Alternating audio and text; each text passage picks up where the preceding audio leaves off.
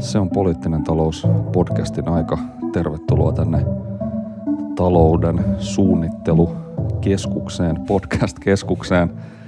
Keskustellaan siis tällä kertaa ajankohtaisesta aiheesta, talouden suunnittelusta, taloussuunnittelusta, markkinoiden suunnittelusta, siitä allokoivatko vapaat markkinat todellakin resurssejamme tehokkaammin kuin mihin viisas teknokraatti tai toisenlainen suunnittelija pystyisi, mutta tässä on tavallaan taustalla tämmöinen laajempi murros, jota muun muassa koronapandemia ja tietysti Venäjän vastaisten pakotteiden kiihdyttämä energiakriisi ovat muun muassa jouduttaneet. Tavallaan tämä politiikan ja markkinoiden asento on hyvin toisenlainen kuin vielä jokin aika sitten. Energiahinnan nousu on pakottanut päättäjät pohtimaan, missä määrin kysymykset resurssien jakautumisesta voi ylipäänsä jättää markkinamekanismin hoteisiin ja missä määrin markkinoita ja taloutta on suunniteltava aktiivisesti. Toisaalta aloitteet valtioiden entistä aktiivisemmasta teollisuuspolitiikasta ovat poliittisen keskustelun agendalla geopoliittisten jännitteiden kiristyessä. On yksinkertaisesti niin, että nämä mahtiblokit ei halua jäädä globaalien riskille alttiiden tuotantoketjujen varaan. Jutellaankin siis tällä kertaa podcastissa talouden suunnittelusta ja muun muassa siitä, voisiko taloutta ohjata demokraattisin ja suunnittelun keinoin yhtä tehokkaasti kuin mihin markkinamekanismi ja hintasignaali pystyvät. Täällä onkin vieraana opettaja, tietokirjailija ja demokraattiseen ja ekologisesti kestävään talouteen erikoistuneen osallistalouden asiantuntijajärjestö Parecon Finlandin yksi perustajajäsenistä eli Antti Jauhiainen. Antti, tosi kiva saada sut, sanoisinko vihdoin mukaan. Sä oot ollut aktiivinen talouskeskustelija suomalaisessa skenessä jo kauan, joten tosi hauska saada sut tänne. Kiitos. Mukava olla täällä. Kiva, että oot mukana.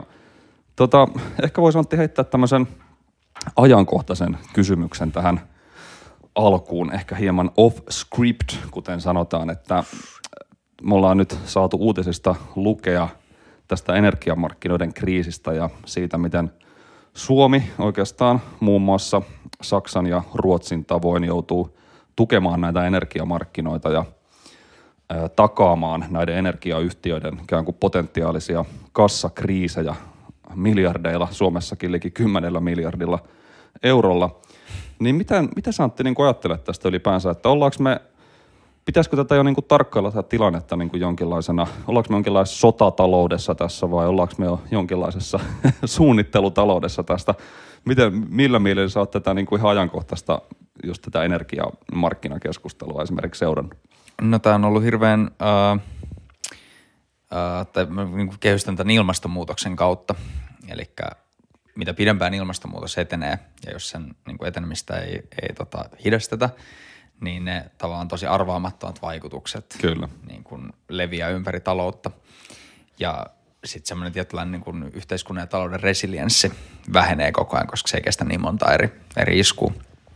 Niin tämmöiset hetket, missä sitten joudutaan puuttumaan markkinoiden toimintaan, niin ne varmaan lisääntyy huomattavasti. Se, mikä mun mielestä on kiinnostavaa tässä niin kuin, energiayhtiöiden kohdalla, niin on se, että kun vaikka 2008 kriisissä pankkien kohdalla niin kuuluu aika paljon ääntä siitä, että onko nämä nyt too big to fail ja mikä se seuraus olisi, eikä voida antaa vaan niin kuin markkinoiden tehdä tehtävänsä ja pankkien kaatuu, niin sitten ihan ymmärrettävästi niin kuin sähköyhtiöiden kanssa niin ei ihan samalla innolla puhista tuolla, että annetaan niitä vaan kaatua ja uudet yhtiöt tilalle.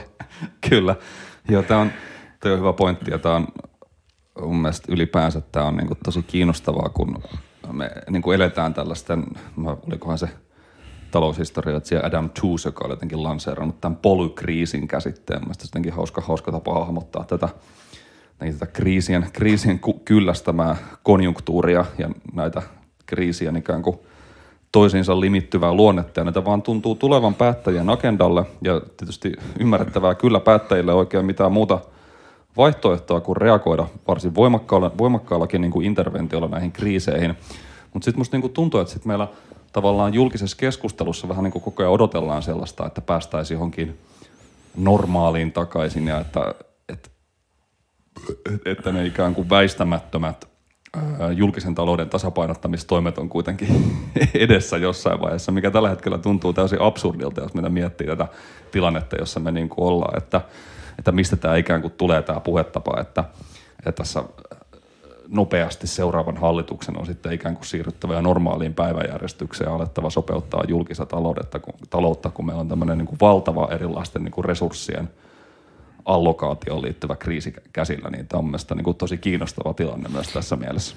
Niin, tämähän on semmoinen, mikä on myös toistunut, että muistan silloin, kun me Joona Hermanni Mäkisen kanssa kirjoitettiin tai kerättiin aineistoa tuon hyvinvointivaltion vastaiskukirjaan, niin pengottiin jonkun verran niin 50-60-luvun talouskeskustelua ja silloin oli niin sodan jälkeiseen jälleenrakentamiseen liittyen keskusteluun ja silloin niin kuin, hieman niin kuin nytkin niin ekonomistit ja Helsingin Sanomien pääkirjoitukset huusi nimenomaan sitä, että ei voida elää tällä tavalla velaksi ja pakko saada kuriin se, että se on semmoinen niin osa sellaista modernien talouksien niin kuin rituaalia tavallaan, että se käydään ja sitten niin kuin eri osapuolet yrittää voittaa sen ne pisteet, mutta sitten loppujen lopuksi tehdään se, mitä niin kuin tavallaan täytyy, että se pyörii. Ja sitten siinähän haetaan sitä kompromissia niin kuin eri yhteiskunnan valtablokkien välillä, useimmiten just yritykset, julkinen sektori ja vaikka kyllä. ammattiliitot.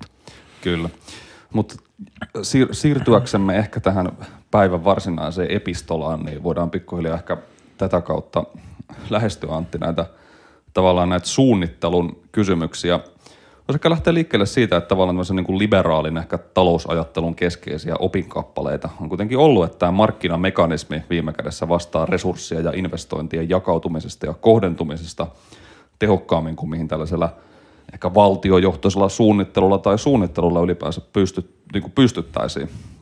No kuitenkin, niin kuin mä yritin vähän tuossa alussa kuvata, niin nämä erilaiset kriisit pandemiasta, Ukrainan sotaa ja tähän päällä olevaa energiakurimukseen on kuitenkin virittäneet laajaa keskustelua siitä, että missä määrin näitä markkinoita olisi lopulta ohjattava ja suunniteltava. Niin, mitä sä, Antti, niin ajattelet, että tämä on tämmöinen kohtuuttoman vaikea kysymys tavoilleni uskollisesti, mutta mistä tämmöinen murros ja keskustelu sun mielestä niin kuin ylipäänsä kertoo? Miten sä niin kuin näihin osallisuustalouden ja suunnittelutalouden kysymyksiin vihkiytyneenä niin kuin tarkkaile tätä keskustelua ja murrosta?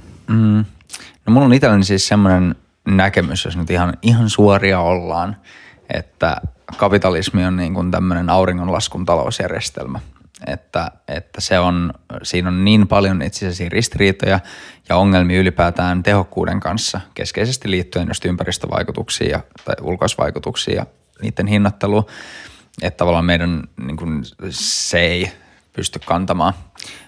Hieman kuten 2008 talouskriisi siis vei pohjaa tämmöiseltä niin uusliberaalilta ajattelulta, niin että se rupesi kärsimään siinä. Mutta se, miten mä niin kun katson sitä keskustelua, on se, että se keskeinen jännite, mikä on läsnä, niin on tosi vanha liittyen niin kuin moderneihin markkinatalouksiin ja kapitalismiin. Ja siinä mun mielestä, kun mä vähän pengoin tätä meidän keskustelua varten, niin kun menin sotkemaan näitä niin kuin Adam Smith-juttuja ja muita, kun mä ajattelin, että ne liittyy, että kuinka vanha tämä niin kuin suunnitelmatalousdebatti ja tämmöinen on, niin Adam Smithillä oli jo tavallaan niin kuin tosi selkeä käsitys niin kuin markkinoiden rajoituksista. Että hän puhui siitä, miten kauppiaat aina niin kuin kieroilee hintojen muodostamiseksi tai pyrkii esimerkiksi yhdessä sopimaan jotain niin kuin salaa hintakartelleja ja muita. Ja Adam Smithin niin kuin tunnettui lainauksia tästä oli. Ja sitten toinen Adam Smith oli se, että hän niin kuin erotti sen niin kuin arvon ja hinnan, mikä markkinoilla syntyy. Eli Adam Smithille niin kuin filosofisesti oli tärkeää, että on joku arvo asioilla ja sitten voi olla hinta. Ja muistaakseni Smithin tunnettu esimerkki oli se, että esimerkiksi lasivettä voi olla hinnaltaan tosi vähäinen, mutta valtavan arvokas. Ja sitten taas timantti voi olla niin kuin arvoltaan merkityksetön, mutta hinnaltaan aivan valtava. Kyllä. Ja sen takia Smith edustikin paljon niin kuin tämmöistä rationaalisempaa ja niin kuin tasapainoisempaa. Tarvitaan veroja, tarvitaan puuttumista talouden toimintaan, jotta niin kuin varmistetaan, että se toimii optimaalisesti. Näkemys, jota sitten Karl Polanyi myöhemmin sitten toi niin kuin tosi johdonmukaisesti tietoisuuteen. Mutta ihan sieltä alkuajalta asti on ollut tämmöisiä sankareita, jotka ajattelee, että ei, se kuulostaa liian hankalalta. Ja sen sijaan markkinat on niin kuin nostetaan semmoisen niin kuin taianomaisen sammon rooliin. Ja tästä niin kuin tämä juontaja Edmund Burke, joka oli kanssa tämmöisiä 1700 filosofeja, niin niin hän sitten debatoi niin kuin Smithia vastaan, niin mä jotain kaivoin, että ne on niin tutun kuulosia, että esimerkiksi Burke sanoi, että the moment that government appears at market, all the principles of market will be subverted. Ja se on just se ajatus, mitä nykyäänkin käytetään populaarisessa keskustelussa, että välittömästi, kun markkinoille tehdään mitään puuttumisia, niin silloin on jo menty pieleen. Se on se, mitä niin kuin tämmöinen talousoikeisto ja ehkä semmoinen perinteinen niin kuin populaarin talouskeskustelun ihanne on tuonut esiin. Mutta on tärkeää muistaa, että Smith puhuu aivan alusta asti ja silloin kuitenkin puhutaan niin kuin hyvin yksinkertaisista ja sellaisista talouksista, jossa niin kuin nykyisen kaltaiset tosi tiiviit yhteydet eri sektorien välillä ei vielä ollut läsnä. Niin sieltä se lähtee ja mä väitänkin, että taloussuunnittelu on tarvittu aina ja mitä niin kuin yhteen nivoutuneempi meidän maailma on, mitä laajempia, niin kuin jopa usein ylisukupolvisia kaikki seuraukset on, niin sitä enemmän me tarvitaan taloussuunnittelua. Tuohon voidaan varmaan palata myöhemmin, että missä määrin jo kapitalistisessa markkinataloudessa itse asiassa eri toimijat tekee suunnittelua ja miten tavallaan tiiviisti taloutta, eri niin kuin strategisia painopisteitä suunnitellaan, miten tiivistä tämmöinen ikään kuin julkisen sektorin ja yksityisen sektorin välinen yhteistyö jo on, mutta oli mun mielestä niin kuin hyvä tavallaan sellainen tiivistys semmoisesta tietystä, edelleenkin varmaan jossain määrin elävästä semmoisesta aika niin kuin jännästä ajattelusta, että jos jotain interventiota tehdään, niin se on sitten niinku kaltava pinta semmoista niinku autoritäärisyyttä kohti välittömästi. Mutta se on vähän sääli, että se on niin iso osa populaarikeskustelua. Niin kun ehkä erityisesti taloustieteilijöiden tulisi taistella sitä vastaan, vaikka näinhän ei usein ole vaan taloustieteilijät. Päinvastoin julkisessa keskustelussa toimii niin sanotun vapaamarkkinilogian sparraajina.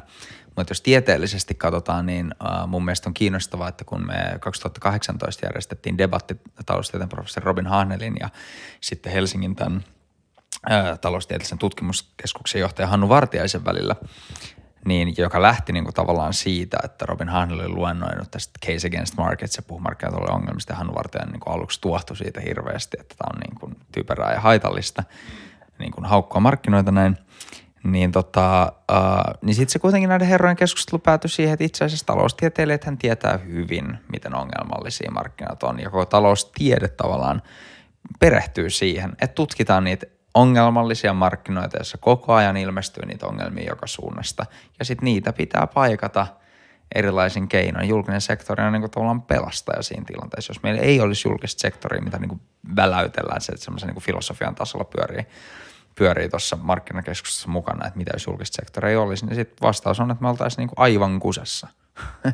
Kyllä, ja tuossa aiemmin esiin nostamasi taloushistoriatsija Karl Polanyi ihan tätä tavallaan niinku hyvin osoitti sen, että miten ikään kuin tämmöinen tavallaan laissez-faire-periaatteella toimiva kapitalismi synnyttää itselleen ne vastareaktiot, jotka on mitä ikään kuin otollisimpia sen järjestelmän tietynlaisessa haastamisessa ja kumoamisessa.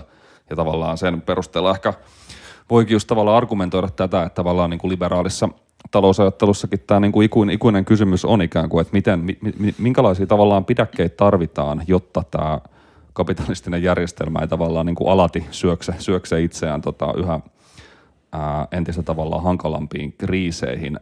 Mutta miten sä, Antti, niin kuin miten sä ymmärrät itse tämän niin kuin suunnitelmatalouden määritelmän? Miksi tuntuu, että kun puhutaan talouden suunnittelusta, niin se on jotenkin aika huono kaiku, että tulee mieleen 5-vuotissuunnitelmat ja talouden komentokeskukset ja loputtomat kokoukset, jossa ihmisparat pakotetaan vääntämään ja debatoimaan jonkinlaisista sukkien väristä ja tällaisista seikoista. Mutta miten sä niin kuin itse, miten sä määrittelet, mitä tarkoittaa talouden suunnittelu tai suunnitelmatalous sun mielestä? No se tarkoittaa, niin kuin sana on, että se tarkoittaa talouden suunnittelua ja silleen määriteltynä, niin sitähän on joka paikassa. Sitten aikatemppu tuleekin siihen, että kun puhutaan suunnitelmataloudesta, niin mihin vedetään se raja, että no mikä sitten on suunnitelmatalous ja mikä sitä ei ole. Ja sehän on sitten niin kuin oikeat kaikki taloudet on sekatalouksia. Että esimerkiksi vaikka Neuvostoliiton talous, jota usein käytetään esimerkiksi suunnitelmataloudesta, ja se oli sitä, se oli siis suunnitelmatalous, mutta sekin oli pohjimmiltaan kuitenkin sekatalous, eli siellä oli sitten kuitenkin, oli tietysti pimeitä markkinoita, ja sen lisäksi ne itse käytti niin kuin tavallaan hintasignaaleja ja kaikkea niin kuin kaikessa.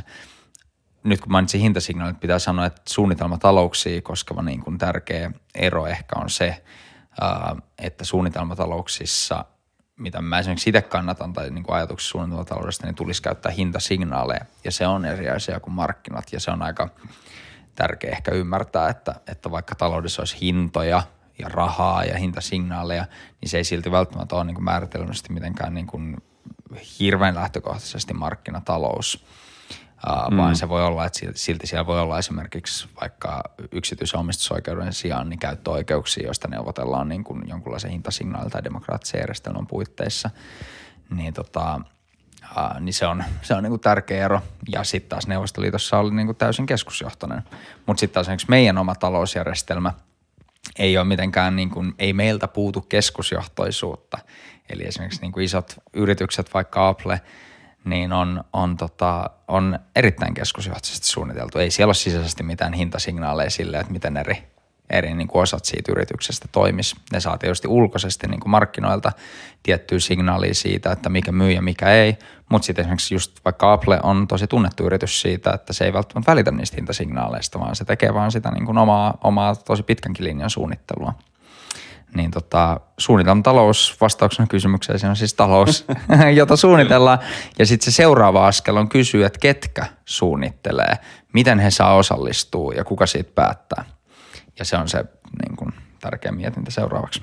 Joo, tuo on tosi hyvä jaottelu ja tavallaan jos itse niin kun, esitän semmoisen niin kun karkean tavallaan analyysin tästä, että ehkä me voidaan niin kun ajatella tällaisella kieltämättä niin kuin pinnallisella tavalla, mutta ehkä tämä helpottaa tämän asian niin kuin käsittämistä, että tietenkään jotenkin tämmöisessä ideaalimallissakin voi niin kuin ajatella, että eihän meiltä niin kuin valtio, julkinen sektori on niin kuin kadonneet taloudesta mihinkään, että meillä on hirvittävä määrä julkinen sektori, aika iso julkinen sektori tuottaa paljon palveluita, huseeraa, ties millä tavalla on niin kuin elämän osa-alueella, mutta sitten me kuitenkin ehkä ajatellaan, että okei, että se ei aseta tällaisia selkeitä tavoitteita taloudelliselle toiminnalle, vaan sitten niin kuin markkinat on pääomaa yksityisessä omistuksessa ja sitten markkinat toimii siellä, että ehkä julkisen sektorin tai valtion pitäisi toimia tällaisena tietynlaisena puitteistajana, jos tällaista terminologiaa käytetään, että mahdollisimman kilpailukykyisen ja yritysystävällisen ympäristön luojana. Mutta sittenhän nykyään tämä tuntuu niin kuin just tämmöiset niin kuin Mariana Mazzucaton kaltaiset ajattelijat on tavallaan niin kuin hyvän niin kuin kyseenalaistaneet aika hienosti, että eihän se nyt ihan näin yksinkertaista ole, että jos me katsotaan tällaisia niin kuin keskeisiä niin kuin peruuttamattomasti meidänkin talouselämää ja ylipäänsä sosiaalista elämää, kaikkia meidän sosiaalisia suhteita muuttaneita innovaatioita, kuten tätä älypuhelinta tai iPhonea, niin itse asiassa paljastuukin, että tämmöinen ikään kuin julkisen sektorin tavallaan niin kuin suunnitelmallinen riskinotto on ollut hyvin keskeisesti niin kuin tällaisten innovaatioiden taustalla.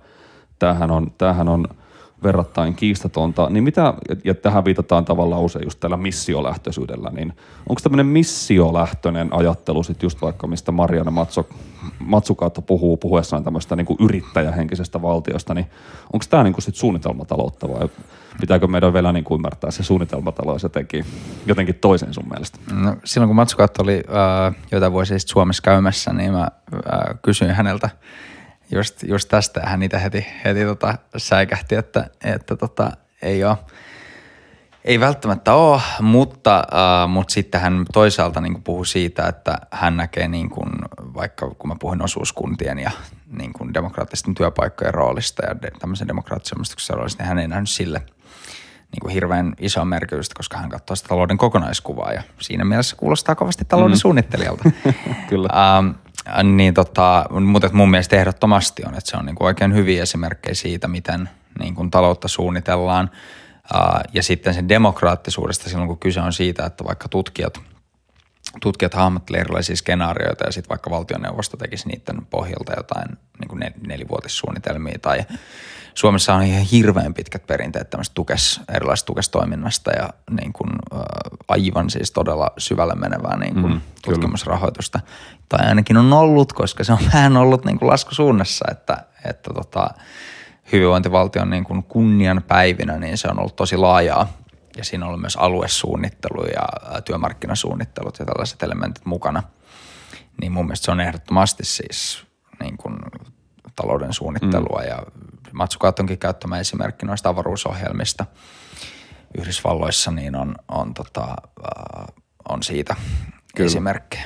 Kyllä, tuosta oli mainio teksti tässä joitain päiviä sitten julkaistiin tuolta politiikasta verkkolehdessä oli BIOS-tutkimusyksikön tutkijat Paavo Järvensivu ja Venla Lankinen nimenomaan kirjoitti tämmöistä niin kuin suomalaisen innovaatio- ja teollisuuspolitiikan niin kuin missiolähtöisyydestä, niin näinhän se on, että siellä on ikään kuin erilaisia, voidaan miettiä vaikka erilaisia tällaisia, pitäisikö teollisuudelle hahmotella tällaisia erilaisia vähän niin kuin strategisia painopisteitä vaikka jonkun vetytalouden ympärille, että tuodaan sinne tavallaan sen alan ikään kuin tutkijoita tai toimijoita, yrityksiä, tutkijoita ja myös julkisen sektorin edustajia yhteen, niin varmasti tämäkin on niin kuin jonkinlaista niin. Sellaista. Niin kuin joskus kun mä itse haluan provosoida, niin nostan niin kuin tämmöisen niin kuin suomalaisen antikapitalismin esimerkiksi neuvolajärjestelmän, eli että kun luodaan tämmöisiä valtiollisia, suunnitelmallisia järjestelmiä, usein tyypillisesti hoiva ja tämmöiset alat nähdään niin jotenkin talouden ulkopuolisina tai jotenkin merkityksettöminä. Mutta mä luulen esimerkiksi, että Suomessa neuvolajärjestelmän niin kuin täytäntöönpano ja rahoittaminen ja resurssointi ja niin kuin valtakunnanlaajuinen järjestelmä sen ympärillä on ollut ihan valtava siis niin kuin suunnitelmallinen projekti, joka on tuottanut tosi paljon hyvää. Silloin kun puhutaan talouden suunnittelusta, niin on tavallaan pakko ainakin lyhyesti viitata klassisiin ja aina itseäni innostaviin 1920 ja 1900. Aina lähtee perjantai-ilta hyvin liikkeelle, kun niitä muistelee. Just näin, puhutaan siis 1920 ja 30-lukujen socialist calculation debate-väittelyistä, jossa marksilaiset ja toisaalta sitten itävaltalaisen koulukunnan ekonomistit väittelivät siitä, että voiko tavallaan viisas suunnittelija ohjata resursseja yhtä tehokkaasti kuin markkinamekanismi. Tämähän oli huikea tavallaan niin kuin debatti, jota siis aikansa intellektuellit vakavahenkisesti kävivät tavallaan tämmöisessä niin kuin yhteiskuntahistoriallisessa tilanteessa, jossa niin kuin vaikutti siltä tovin aikaa, että tämmöiset vallankumoukselliset liikkeet oli tietyllä tavalla johtaneet historiaa siihen suuntaan, että vaikuttaa siltä, että tämmöinen talouden suunnittelu tässä olosuhteessa voisi olla mahdollista, että ikään kuin vapaiden markkinoiden ja tämmöisen vapaan niin kuin hintasignaalin puolustajat oli vähän alakynnessä siinä niin kuin väännössä, niin miten mikä tämän niin kuin debatin, Antti, niin kuin semmoinen laajempi perintö sun mielestä niin kuin ollut? Et tuntuu kuitenkin, että aika paljon niin kuin kysymys just tästä talouden suunnittelusta palautuu tavallaan tähän kysymykseen siitä, että eihän nyt meidän jotenkin yksittäisiä haluja ja preferenssejä mikään teknokraatti voi tietää niin tarkasti kuin mihin tämmöiset miljardeihin yksittäisiin niin kuin kulutus- ja investointipäätöksiin niin kuin hajautuva tämmöinen järjetön ja tavallaan niin kuin jollain tavalla ehkä tämmöinen niin kuin subliimikin markkinamekanismi niin kuin pystyy. Niin tämän polveilevan kysymyksen jälkeen, niin mikä tämän perintö sun mielestä, Antti, niin kuin on? No aina kun puhutaan tästä niin kuin miljardien vaikutuksesta, niin mulle tulee heti mieleen, niin kuin, että sehän kääntyy aina myös toisinpäin, että sehän voi olla yhden Elon Muskin niin kuin miljardien dollareiden vaikutus talouteen. Kyllä, eli, tai just twiitti. Niin, että se niin kuin debatti aika näppärästi ohitti niin kuin populaarisessa mielessä se, mitä sitä sitten ruvettiin käyttämään, niin sen niin kuin äärimmäisen keskusjohtoisuuden, mitä varallisuuden keskittyminen tuottaa. Vaikka se oli siellä esillä siellä keskustelussa kyllä läpi usein siis se keskustelu tavallaan, että sen pohjalla oli ensin 1800-luvun niin kuin nousevat työväenliikkeet ja niiden ajatukset niin kuin tavallaan antikapitalismi ja kapitalismikritiikki, mikä silloin nousi, ajatukset kansallisvaltioista, jotka pystyy suojelemaan väestöä markkinoiden mielivallalta. Mutta tätä sotkee sitten niin kuin tämmöisen sosiaalisen ajatteluun ajatellen, niin mä pidän niin kuin itse Neuvostoliittoa semmoisena niin kuin valtavana historiallisena niin kuin tragediana niin kuin, että se esimerkiksi on semmoinen aihe, josta niin kuin soisin vasemmiston tai tällaista niin kuin sosialismia ajattelevien edelleen keskustelman paljon nykyistä enemmän. Elikkä Neuvostoliitto on ollut siis todella, että tavallaan niin kuin nostan hattua oikeistolaisille ystäville, jotka auliisti muistuttaa Neuvostoliiton kauhuista, koska Neuvostoliitto oli kyllä, se on todella opettavainen hetki. Ja Neuvostoliitto tavallaan sotki socialist calculation debattia myös, koska silloin se ainoa vaihtoehto oli sen tyyppinen niin kuin täysin autoritäärinen keskusjohtoinen suunnitelma. Se oli siinä mielessä. Ja se, mikä oli kiinnostavaa siinä debatissa, oli, että 20-30-lukujen aikana niin eliitti, johon myös siis tietysti koulutettu väestö kuuluu, niin lännessä seurasi tapahtumia Neuvostoliitossa vähän semmoisen niin kuin hämmennyksen vallassa. Että semmoinen täysin takaperäinen maa, jota niin kuin neuvokkaimmat saarit ja niin kuin taitavat ihmiset ei ollut saanut millään jaloilleen. Niin sitten tämmöiset niin kuin jussit saa sen niin kuin moukat, saa sen keskusjohtaisen järjestelmän varassa muutamassa vuosikymmenessä niin kuin aivan hillittömään teollisuuskuntaan. Ja silloin niin kuin naivit mielet ajatteli, että se johtuu siitä talousjärjestelmästä ja se johtuu siitä keskusjohtoisuudesta ja että länsi jää tavallaan varjoon siinä. Kyllä. Talouskeskustelun ajoittain tulee tämmöiset. 80-luvulla Yhdysvalloissa kuviteltiin, että Japani ajaa niin koko maailman talouden ohi ja sen takia Blade Runner-leffassa niin tulevaisuusvisiossa kaikki on japanilaista. Kyllä. Ja sitten taas Hayek ja Mises oli niin kuin silleen fiksuja ja kaukonäköisiä, että ne sanoivat, että ei se ole niin, että se on ihan paska talousjärjestelmä. Ja sitten kun tavallaan Neuvostoliitosta tuli vihollisblokki, ja oli tavallaan nähtävissä, että se ei oikeasti toimi, että se kaatuu omaan mahdottomuuteensa. Ja kyse taisi tosiaan olla vaan niin kuin industrialisaation, että se industrialisaatio silloin vasta oikeasti, teollistuminen vasta silloin pääsi niin kuin nykyisen Venäjän alueelle. Ja se taas on niin kuin fossiilikapitalismi ja teollistuminen on taikasana niin kuin tuottavuuden massiiviseen kasvuun. Niin sitten heitä juhlittiin niin kuin voittajina, ja sitten taas tämä verkosto loi esimerkiksi Mont Pelerin Societyn ja muiden tämmöisten vapaamarkkinainstituuttien avulla niin kuin todella mahtavan koneiston sille, että tämän tyyppistä talousajattelua, joka tietysti hyödyttää sitä yhteiskunnan tasapainoa niin kuin varakkaimpien ja rikkaimpien eduksi ja yritysmaailman eduksi yhteiskunnissa, niin he otti sitten tämmöisen niin kuin mun mielestä niin kuin enemmän poliittisen projektin. Ja Milton Friedman on sitten tämän poliittisen projektin niin kuin tunnetuimpia kasvoja. Mutta se socialist calculation debate jatkuu jossain määrin. Se niinku tavallaan meni mun mielestä fiksummaksi.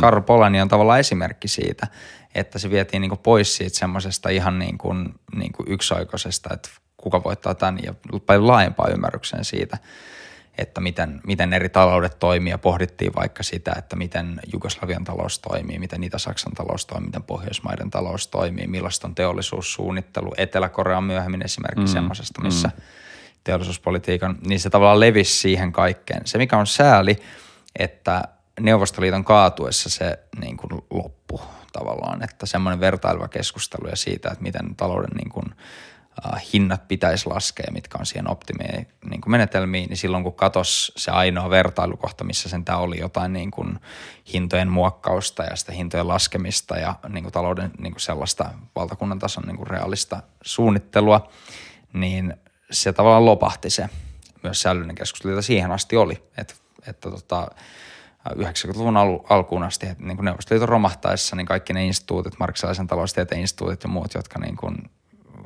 kuin kuitenkin rahoitti ja mahdollisti semmoisia tietynlaisia debatteja, tarjosi jonkun vastakohdan, jota vastaan debatoida, niin se katosi. Se on sen socialist calculation debate tarina. Se on mun mielestä, se on tavallaan aika lyhyt, niin kuin 30-luvulla käyty juttu, joka sitten niin kuin rupesi elämään niin kuin just tämän Mont Pelerin Societyn ja sen niin kuin aktivistien kautta ihan omaa elämäänsä vaimeni sitten viimeistään silloin Neuvostoliiton kaatuessa. Kyllä.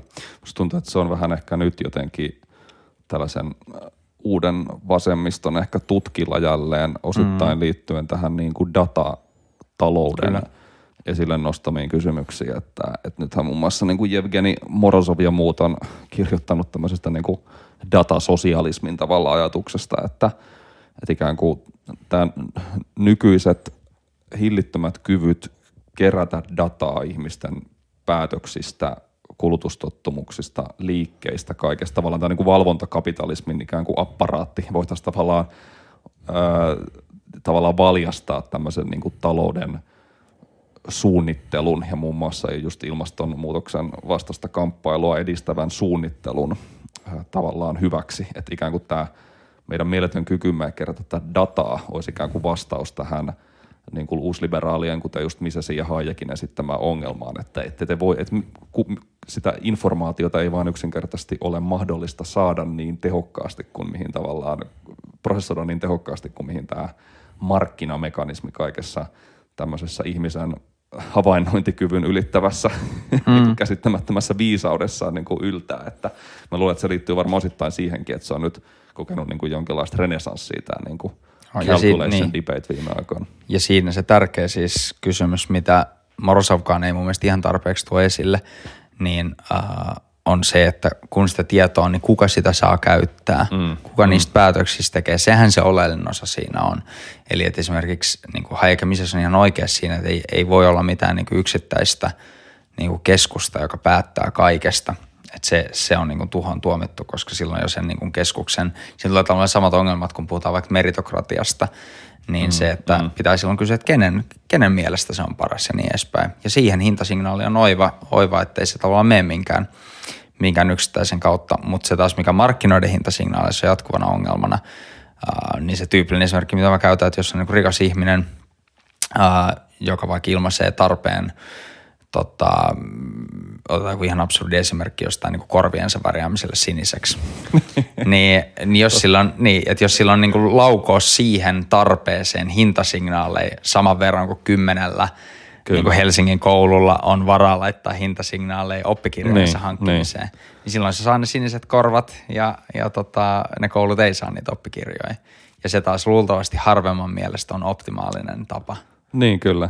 Niin aivan, että jos yhtäkkiä joku Insta-influencer aloittaisikin trendin, jossa siniset korvat on todella cool ja sitten syntyisi tämmöinen hirvittävä kysyntä tosi kalliilla yksityisillä korvainvärjäysklinikoille, jossa värjättäisiin korvia sinisiksi. Niin ja sitten se tavallaan, kun meillä on niin keskittynyt niin kuin varallisuus nykyään, niin se, kun se menee niin absurdille tasolle, että se oikeasti voi olla yksi ihminen.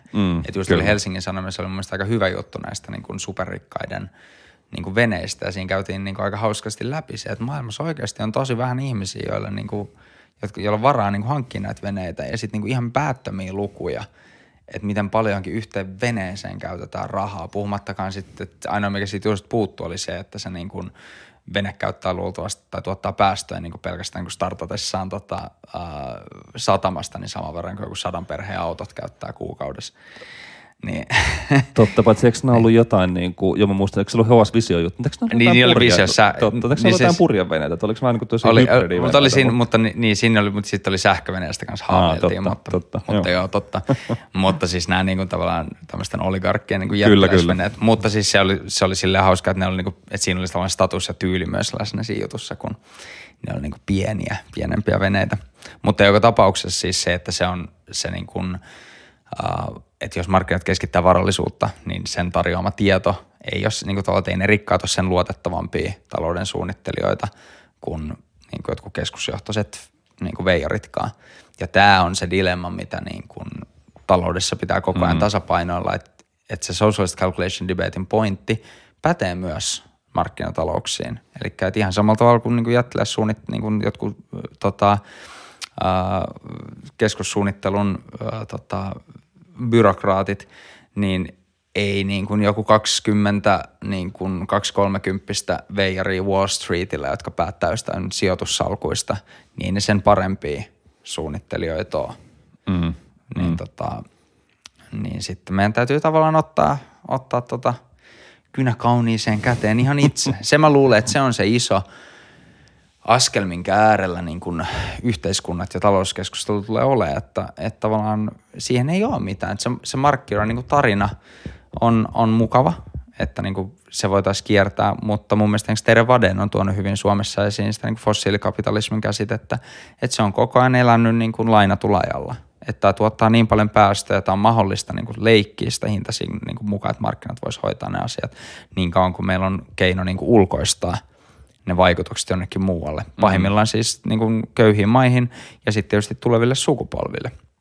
Niin se pitää jossain vaiheessa niin kuin ottaa, niitä tiskejä ei voi loputtomasti jättää sinne altaaseen, vaan pitää niin kuin itse ruveta päättää. Ja sitten taas se tarkoittaa arvokeskustelua, se tarkoittaa päätöksiä siitä, että mitä suuntiin me valitaan yhteiskunnalle ja niin kuin tavallaan sillä tavalla myös niin kuin lopettaa riitely ja niin kuin suostua siihen, että meidän pitää yhteiskuntaan sopia tiettyjä asioita. Kyllä, ja sitten siinä on varmaan tämä niin kuin poliittinen ongelma, että niin kuin sä hyvin tuossa taustutit tavallaan calculation debattien nousua, joka liittyy just tähän tavallaan samalla niin kuin massademokratian ja tämmöisten puolueiden kaltaisten niin kuin massaorganisaatioiden syntyy, jotka sitten oikeasti pystyy tavallaan esittämään tällaisia vaatimuksia pääomille, niin tietyllä tavalla me ollaan aika toisenlaisessa tilanteessa nyt, että meillä ei oikeastaan ole tällaista vahvaa ikään kuin poliittista liikehdintää, joka nyt esittäisi tällaisia kysymyksiä. Tehän olette nyt sitten tietysti tuolla Parekonissa tämän osallisuustalouden teeman kanssa tavallaan tehnyt työtä, mutta tämä on ihan niin kuin, tämä on mielestäni niin kuin vakava kysymys, että kun mä itsekin mietin tavallaan taloussuunnittelua ja mä ehkä vähän niin kuin helposti saatan myös heittää toiveeni sellaisen jonkinlaisen niin kuin vallan tai niinku kärkevää puhetta, mutta semmoisen niinku vallan kaappaavan jonkinlaisen niinku hyvän tahtoisen ikään kuin ehkä tuolta idän suunnasta tulevan jonkinlaisen viisaan keskussuunnittelijan hoteille. Mä katsoin, että sä et vastustat. Ja mut nimenomaan siis siinä on tavallaan tämä taloussuunnittelu tuo just niinku mieleen tämmöiset niinku tietynlaiset vähän niin kuin teknokraattiset niin kuin fantasiat, ja te olette puhunut tämmöisestä niin kuin demokraattisesta ja niin kuin osallistavasta ja osallistuvasta taloussuunnittelusta, niin mitä tämmöinen sitten voisi tavallaan niin kuin olla, että sitten tietysti se ilmeinen sitten tavallaan, vaikka et ole edes esittänyt varsinaista argumenttiasi, niin esitän tavallaan se ilmeisen vasta-argumentin, että no eihän nyt ihmisiä vaan niin kuin, ei ne halua olla niissä kokouksissa vääntämässä niistä, että kuinka paljon tuetaan tänä vuonna harmaita sukkia. Mut mitä sä tarkoitatte tällä? Mitä tämmöinen niinku demokraattinen taloussuunnittelu voisi tavallaan niinku olla? Nyt tekisi mieli lainata tuota suomalaisen vapaamarkkina tämmöisen lobbausjärjestön Libera-säätiön slogania, eli vapaus ja vastuu. Niin hyvä slogan. Se on ihan aika omaperäinen kanssa. Niin mutta siis tavallaan sehän, että jos ihmiset niin kuin joutuisi miettimään toistensa asioita hirveästi, niin se on sellaisia keskeisiä niin kuin, mun mielestä havaintoja siitä, että esimerkiksi toi kritiikki siitä, että mitä sitten jos pitää istua, niin sehän pitää ihan paikkansa ja siinähän ei olisikaan mitään järkeä, että kaikki kokoontuu niin kuin miettimään, että mitä sukkia just hankitaan tai jotain niin kuin, että saako viereinen yritys, ruvetaan käymään läpi jotain, että no saako toi yritys niin kuin tehdä asioita, että sen takia niin kuin just tarvittaisiin hintasignaalit toimivassa suunnitelmataloudessa, että tavallaan jokainen pystyisi, mutta se tärkeä periaate on se, että jokainen yksikkö, oli se sitten kotitalous tai yritys, tekee päätöksiä, jotka koskee sitä itseään.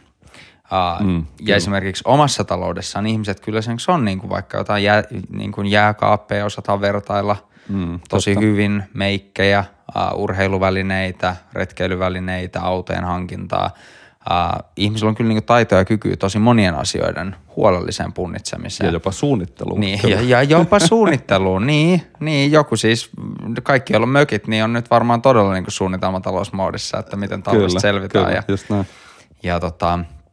Ja näin edespäin, niin siinä niin kuin, sen takia esimerkiksi mun mielestä on niin kuin kiva, että niissä vaikka osallisuustaloutta käsittelyissä kirjoissa, joita me ollaan käännetty puffina nyt Robin Hahnel uusi A Participatory Economy-kirja, joka tulee syksyllä ulos, niin niissä kaikissa käsitellään myös siis semmoinen niin kuin sana kuin investoinnit, niin se usein mielletään markkinatalouden jutuksi. Mutta se, että miten kotitaloudet tekee investointeja, miten yritykset tekee investointeja, miten pystytään hankkimaan lainaa, jotta pystytään tekemään jotain isompia hankintoja pidemmällä aikavälillä.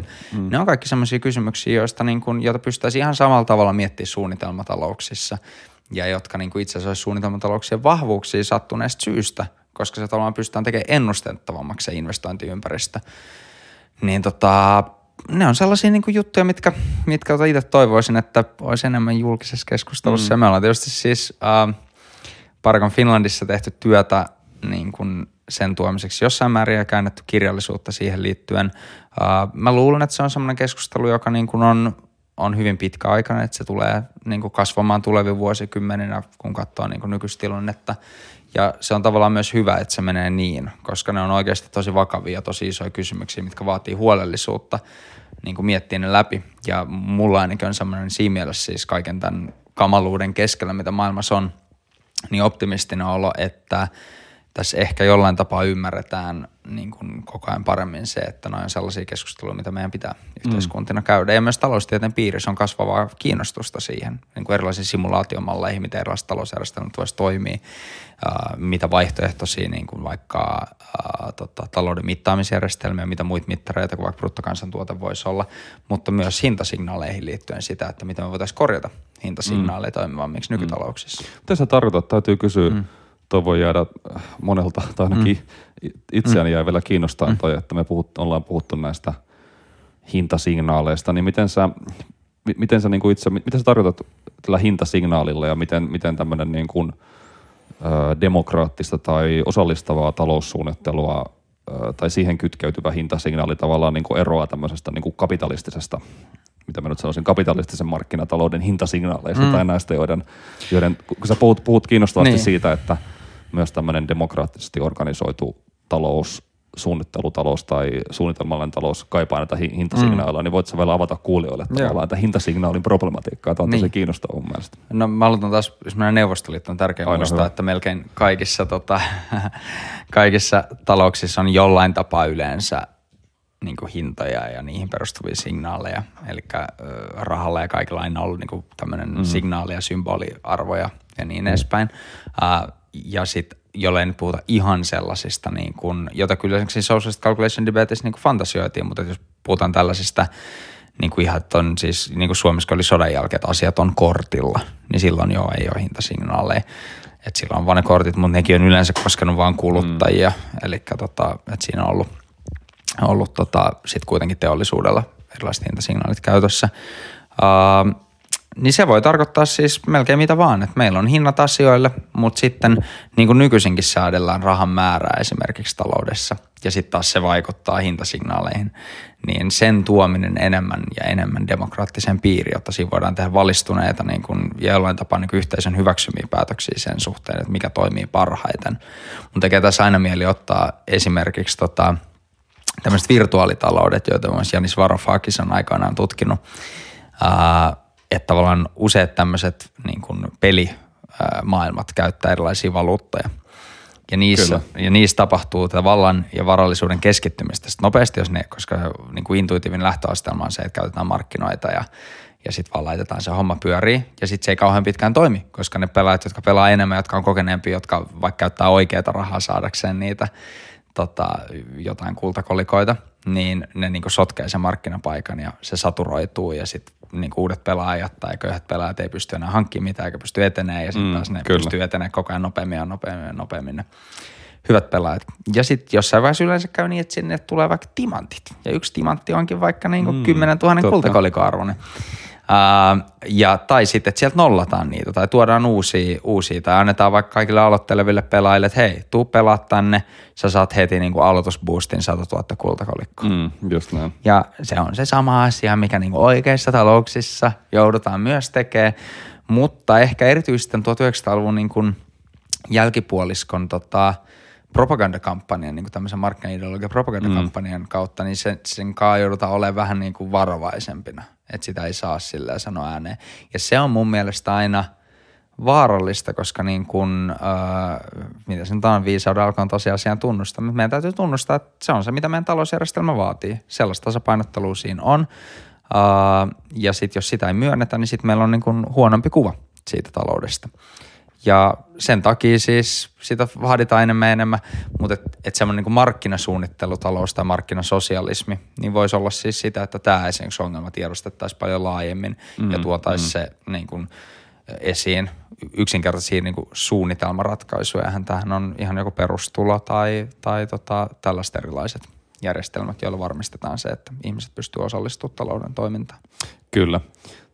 Yksi tietysti oleellinen kysymys on tavallaan tämä, että, jota vähän tuossa alussa sivuttiinkin, että minkälaista suunnittelua niin kuin kapitalistiset yritykset jo harjoittaa, että tuossahan on toi erinomainen, joka ainakin itsellä aika hyvin avasi tätä tematiikkaa, oli toi Versolta joitain vuosia tullut Lee Phillips ja Michael Rosworski kirjoitti tämmöisen kirjan kuin The People's Republic of Walmart, jossa ei tavallaan argumentoi, että tavallaan tämä kauppajätti Walmart toimii itse asiassa tämmöisen kunnon keskussuunnittelijan tavoin, että se uuttaa tietysti kuluttajista, asiakkaista hirvittävän määrän dataa, joita se käyttää paitsi tavallaan ihmisten niin kuin ostostottumuksien seuraamiseen, mikä on toki oleellista, niin myös hyvin keskeisellä tavalla joiden markkinoiden tavallaan suunnitteluun ennalta. Ikään kuin jo sillä tasolla, että se näkee, mitä ihmiset ovat ostaneet ja todennäköisesti he ostaa tätä samaa tuotetta sitten jatkossakin ja sitten se algoritmisesti suositellaan ihmisille, joten ne tavallaan vaikutetaan niiden ihmisten preferensseihin eikä vaan heijastella jotain niin kuin ikään kuin ulkoa käsin tulevia niin kuin ostospreferenssejä, niin onko tämä niin kuin tyypillistä tai minkälaisesta suunnittelusta, minkälaisesta taloudellisesta suunnittelusta tämä kertoo, että itse asiassa tämmöiset valtavat ja niin kuin paljolti datalla pyörivät jätit tekevät? Se kertoo siitä, että talouden suunnittelu on tosi fiksu. Kyllä. Ja tosi tehokasta, koska sehän siinä siis on tavallaan, ja sitten se mitä sä mainitsit tuossa, että vaikka näkee, että vuosi sitten on ostanut jotain, mutta sitten toinen puoli siitä on myös siis se, että jos yrityksellä on tarjontaa jostain, jos Amazonilla oli hankkijoilla esimerkiksi tarjontaa jostain tietyn tyyppisestä älykellosta tai yöradiosta tai jostain, niin ne pystyy niin kuin nostamaan niitä kuluttajille esiin signaalina siitä, että hei, täällä olisi tällaista tarjontaa ja ohjaa sen susta datan avulla sinne. Just, hyvin sanottu. Niin että se toimii molempiin suuntiin. Mutta sitten Amazoniahan piinaa se ongelma, että sillä on kilpailijoita, tai ainakin oli, ja muita yrityksiä, niillä on niin kuin tietoa toiminnasta, niin mun mielestä tuossa kapitalistisessa suunnittelussa on kiehtovasti aina esillä myös se, että kun yrityksillä olisi tosi tärkeää tietää se kysyntä tosi tarkkaan. Ja markkinoilla sen tiedon saaminen itse asiassa ei ole ihan niin helppoa. Sen takia Suomessakin siis K-ryhmä, S-ryhmä, nyt Lidlkin, ne kaikki rakentaa kanta-asiakasjärjestelmiä, jotta ne saisi tarkempaa tietoa niistä kuluttajista.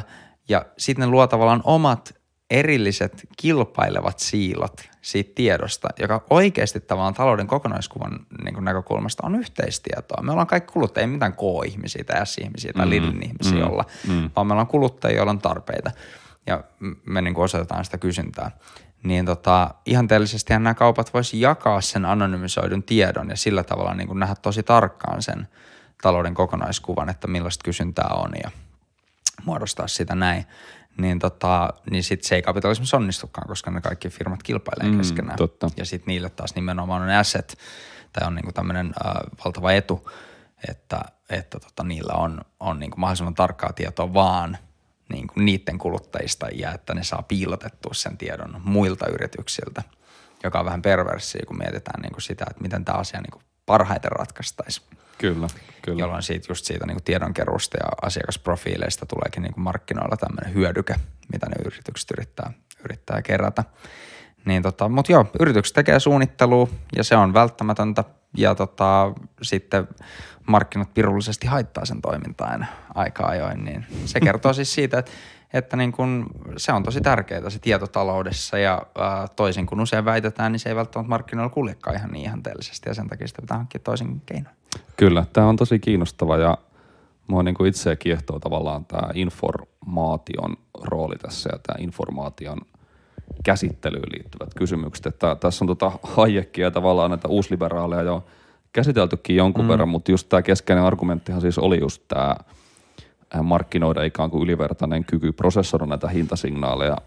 Mutta sitten on ollut erilaisia kokeiluja. Nyt Chile on perustuslain ainakin toista niinku kaatumisensa tai ainakin niinku tähän asti sitten hankaluuksiensa vuoksi ollut otsikoissa, mutta Chile on myös historiallisesti tavallaan tämän meidän keskustelun kannalta kiinnostavaa, koska siellä oli tämmöisiä kybernetiikkaan liittyviä kokeiluja, joissa kokeiltiin tällaista talouden jonkinlaista suunnittelua ikään kuin tällaisia kokeiluja, joissa tietotekniikka valjastettiin talouden suunnitteluun, että 1900-luvun Chile ja sitten diktaattori Pinochetin vallasta syöksemä Salvador Allende kokeili tätä kybernetiikkaa ikään kuin talouden suunnittelu tarkoituksessa, niin mitä nämä Chilen tavallaan kybernetiikka kokeilut meille kertoo ja mistä tässä kybernetiikassa niin oli ja on edelleenkin varmasti kyse. Mikä on niin kybernetiikkahan on aika niin kuin kuumakin tutkimusalue, että sitä pyöritään just niin kuin yritysten informaatiotoimintaa ja päätösvallan jakamista yritysten sisällä ja näin edespäin, että millä tavalla, niin kuin mikä osa yrityksistä vaikka voisi toimia autonomisesti tai millaisia asioita voidaan automatisoida, tiedon automatisointia ja tämmöinen. Niin joo, Pinochetin hallitus on, kun mä puhuin siitä, että Neuvostoliitto tavallaan harppasi niin kuin teollistumisen myötä valtavasti, niin Etelä-Amerikassahan oli vähän samanlainen niin kuin jännitysnäytelmä käynnissä toisen maailmansodan jälkeen, että miten maat hyötyy siitä teollistumisesta ja miten ne pystyy sen toteuttamaan. Niin Salvador Allenden hallinto Chilessä pääsi niin kuin tuolla valtaan ja lupasi rakentaa sosiaalisen talouden. Ja mä oon keskustellut yhden näistä insinööreistä kanssa, Raúl Espejón, joka nykyään on niin kuin vanhempi kybernetiikan asiantuntija ja tutkija. Niin hän on kertonut siitä, että tavallaan kun oli se niin kuin lupaus siitä sosiaalisesta taloudesta, ja siihen aikaan se tietysti tarkoitti niin kuin ymmärrettiin Neuvostoliitoksi, mutta Salvador Allenden niin kuin hallinto ei halunnut joutua Neuvostoliiton etupiiriin, toisin kuin Kuuba, joka oli valmis niin kuin menee siihen suoraan. Ja niillä oli tavallaan varoittavana esimerkkinä myös Kuuban talous, että he oli huolissaan, että sen niin kuin Kuuba on, niin kuin asuu ilmastoltaan niin edullisessa paikassa ja on niin valtavasti niin kuin semmoista yksinkertaista raakatuotantoa sokerin ja tämmöisen kanssa, ja koska ne oli valmiit tekemään Neuvostoliiton kanssa valtavasti kauppaa.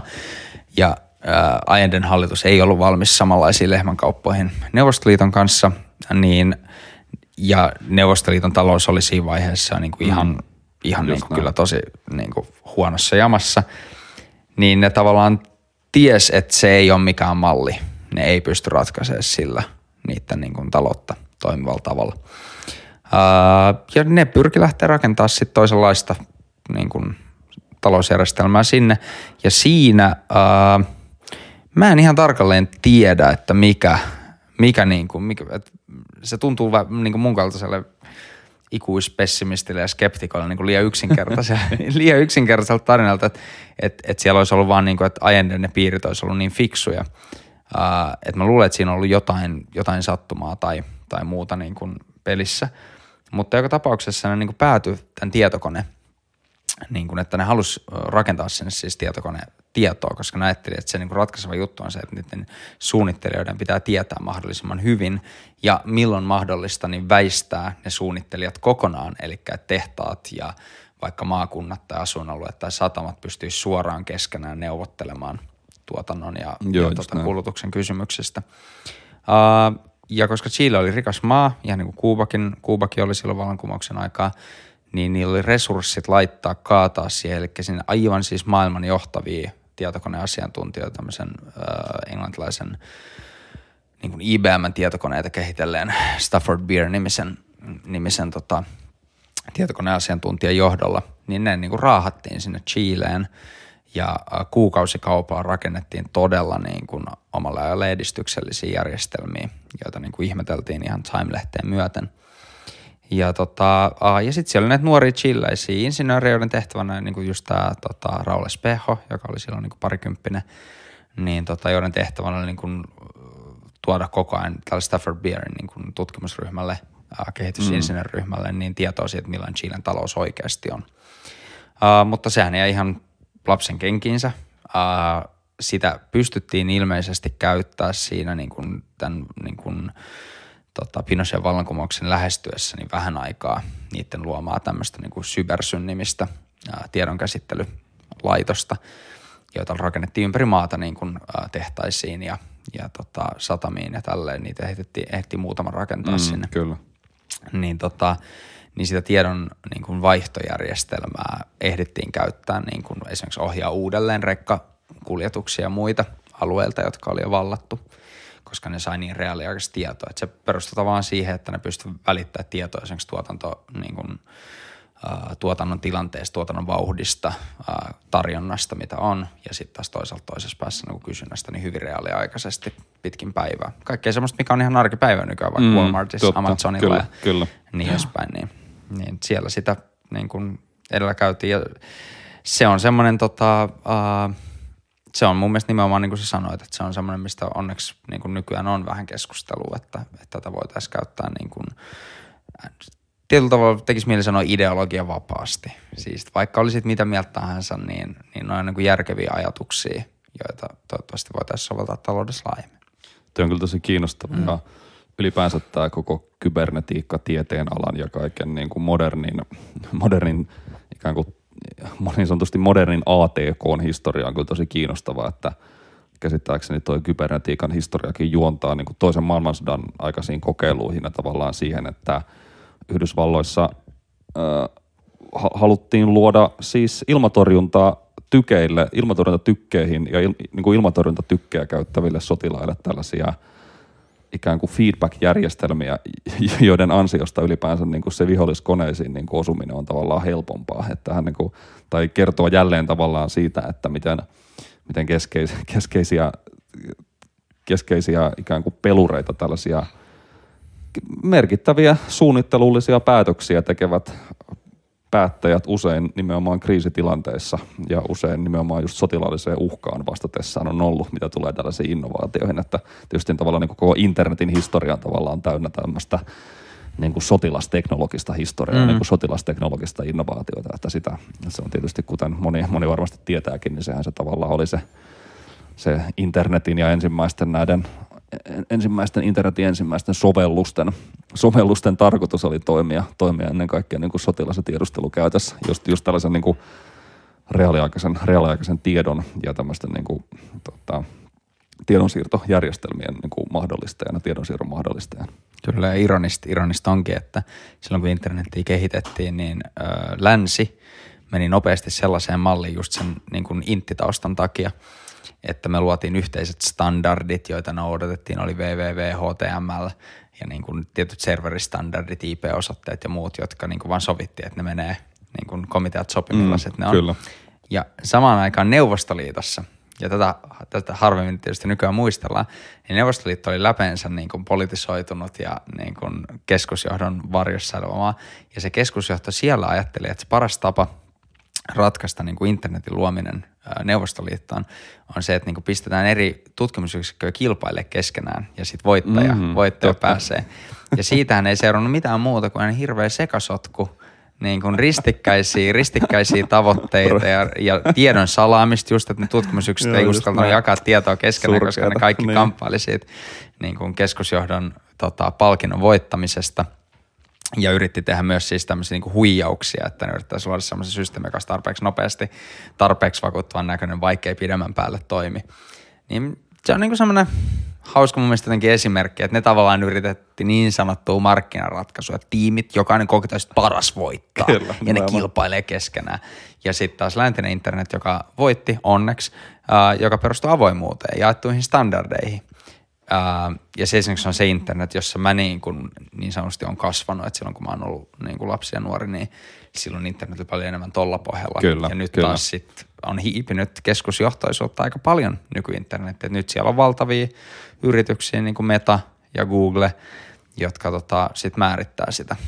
Joo, sitä on hirveä tragedia tavallaan, tämä on niin kuin internetin tietynlaisen niin kuin privatisoinnin historia, jonka voi varmaan jotenkin juontaa tonne ehkä 90-luvulla, ja siitä pitäisi varmaan keskustella joskus ihan niin kuin oman jaksonsa verran, mutta just tavallaan nämä niin kuin viestintäpoliittiset päätökset, joilla on niin kuin tavallaan keskeiset lopulta tämmöiset niin kuin monopolit luotu tietyllä tavalla niin kuin internettiin monella tavalla. Ja just tommoinen niin kuin internetin hienon tommoisen tavallaan niin kuin, se oli jännä tämmöistä niin kuin standardoitua anarkiaa jollain tavalla, niin kuin sä hyvin kuvasit noita eri standardeja, jotka on sovittu, jotka on ollut täysin välttämättömiä tavallaan sen alustaan heidän niin kuin järjestelmän toiminnan kannalta, mutta sitten siellä on kuitenkin ollut, se on mahdollistanut tietynlaisen tällaisen aika anarkistisena DJ-kulttuuria näistä nykyään semmoista alustoitumista, vai miten sitä voisi koeta tätä nykyinternetin tämmöistä aika niinku surkeata tolaa jollain tavalla.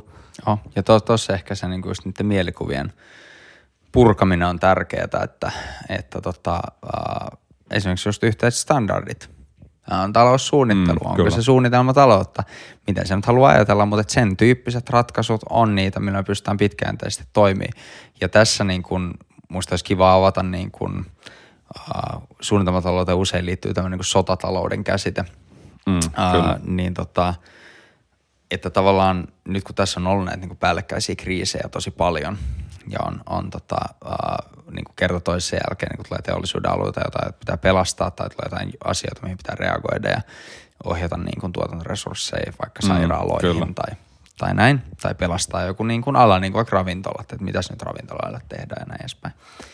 Niin, niin tekisi tavallaan mieli sanoa, että tämmöinen vaikka sota tai pandemia, niin vakavia kuin ne ovatkin, niin ne on aika pientä ilmastokriisiin verrattuna. Eli ilmastokriisi on paljon niitä suurempi. Se on niin kuin raju ajatus, mutta kun me katsotaan objektiivisesti sitä, että mitä ilmastokriisi tarkoittaa, miten pitkäaikainen ilmiö se on, miten laajat sen seuraukset on, niin se on paljon isompi kuin sota. Että se ei niin kuin sovi jotenkin ehkä semmoiseen narratiiviin, joka nykyajassa on usein semmoinen niin kuin jotenkin, että millä ei ole mitään väliä tai että kyllä, ei ole mitään niin, erikoistapahtumaa. Sitten jotkut niin kuin ritarit ja lohikärmeet oli joskus toisten. Mutta toi on oikeasti niinku aivan niinku valtava asia, mikä tapahtuu juuri nyt. Ja se vaikuttaa kaikkeen. Se on ihan niinku yhdenmukaista, mitä eri alojen tutkijat siitä sanoo. Niin se tarkoittaa myös sitä, että meidän täytyy niinku miettiä talouden tasolla tosi pitkiä. Hyvä esimerkki mun mielestä on just vaikka investointipäätökset. Et mä luulen, että jos esimerkiksi Suomessa pystyttäisiin tekemään tämmöisen niinku 4-vuotisen vitsin talous, niin kuin pelleilyn sijaan, mitä on se, että niin kuin on joku budjetti ja sitten puolue tappelee ja sitten 3,5 vuoden päästä paikalle ratsastaa oppositio, joka sanoo, että tämä ei ole toiminut yhtään, meidän on tehtävä täyskäännös ja sitten halutaankin taas muuttaa jotain. Niin tämmöisen niin kuin ilmastonmuutoksen äärellä, ja mä luulen, että myös kapitalistien näkökulmasta. Isot niin kuin suurpääomat ja sijoittajat rauhoittuisi. Siihen esimerkiksi autoteollisuuden niin kuin päätökset liittyen noiden polttomoottorin niin kuin pois. Se on totta. Pois ämmöiseen liittyy just siihen, että saadaan luotua niin kuin luotettava sijoitusilmapiiri. Niin jos sen sijaan tehtäisiin niin kuin 12 tai 15 vuoden niin kuin semmoinen pitkä aikaväli sille, miten päästöt lasketaan, mitä investointeja tehdään raideliikenteeseen ja sitten vaan niin kuin sitoutuisi siihen vaalikausi toisensa jälkeen, niin se on se, mitä nyt tarvittaisiin. Ja se on semmoista niin kuin pitkän linjan suunnitelmatalouden kysymyksiä. Tuo on hyvä analyysi ja mun mielestä niin kuin oikein suuntaista puhetta. Tietysti tavallaan se ongelma on, se onkin kiinnostavaa, että niin kuin me ollaan tässä puhuttu tosi kiinnostavasti, olet analysoinut talouden suunnittelun kysymyksiä ja näitä niin kuin kiehtovia tähän tietoon ja kybernetiikkaan ja informaatioon liittyviä kysymyksiä, mutta sitten vääjäämättä vaan sitten tulee se niin kuin muuri siellä vastaan, että sit onko sitten kuitenkin lopulta niin, että on viime kädessä niin kuin poliittisen organisoitumisen ja sen puutteen kysymys, koska meillähän voi olla vaikka minkälainen hieno suunnitelma 12 vuoden investointisuunnitelmasta, mutta jos meillä ei ole meillä ei ole poliittisia koalitioita, meillä ei ole kykyä rakentaa poliittisia koalitioita, jotka sellaiset tekee, niin ei me sitten näillä suunnitelmilla, tai siis varmasti tehdään jotain edelleen näillä suunnitelmilla, mutta kyllä niiden toteuttaminen on ainakin tosi paljon vaikeampaa. Tämä on vähän semmoinen kysymys, että ei oikein mitään semmoista shortcuttia, oikotietä tavallaan sen läpi, että se on iso juttu kyllä.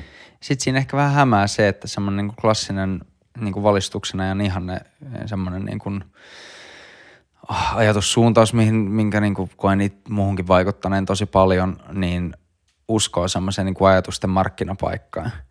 Että tavallaan jos on joku tosi hyvä idea, niin sitten se vaan niin kuin voittaa kaikki puolelleen. Ja se ei niin kuin taida ollenkaan olla niin, että se on enemmänkin niin kuin subjektien markkinapaikka. Ja siinä niin kuin just valovoimaiset ihmiset tai sitten ideaalisesti kansanliikkeet ja tämmöiset voi niin kuin olla toimia semmoisia vetovoimatekijöinä ja niin kuin pakottajina sille, että muutoksia tapahtuu.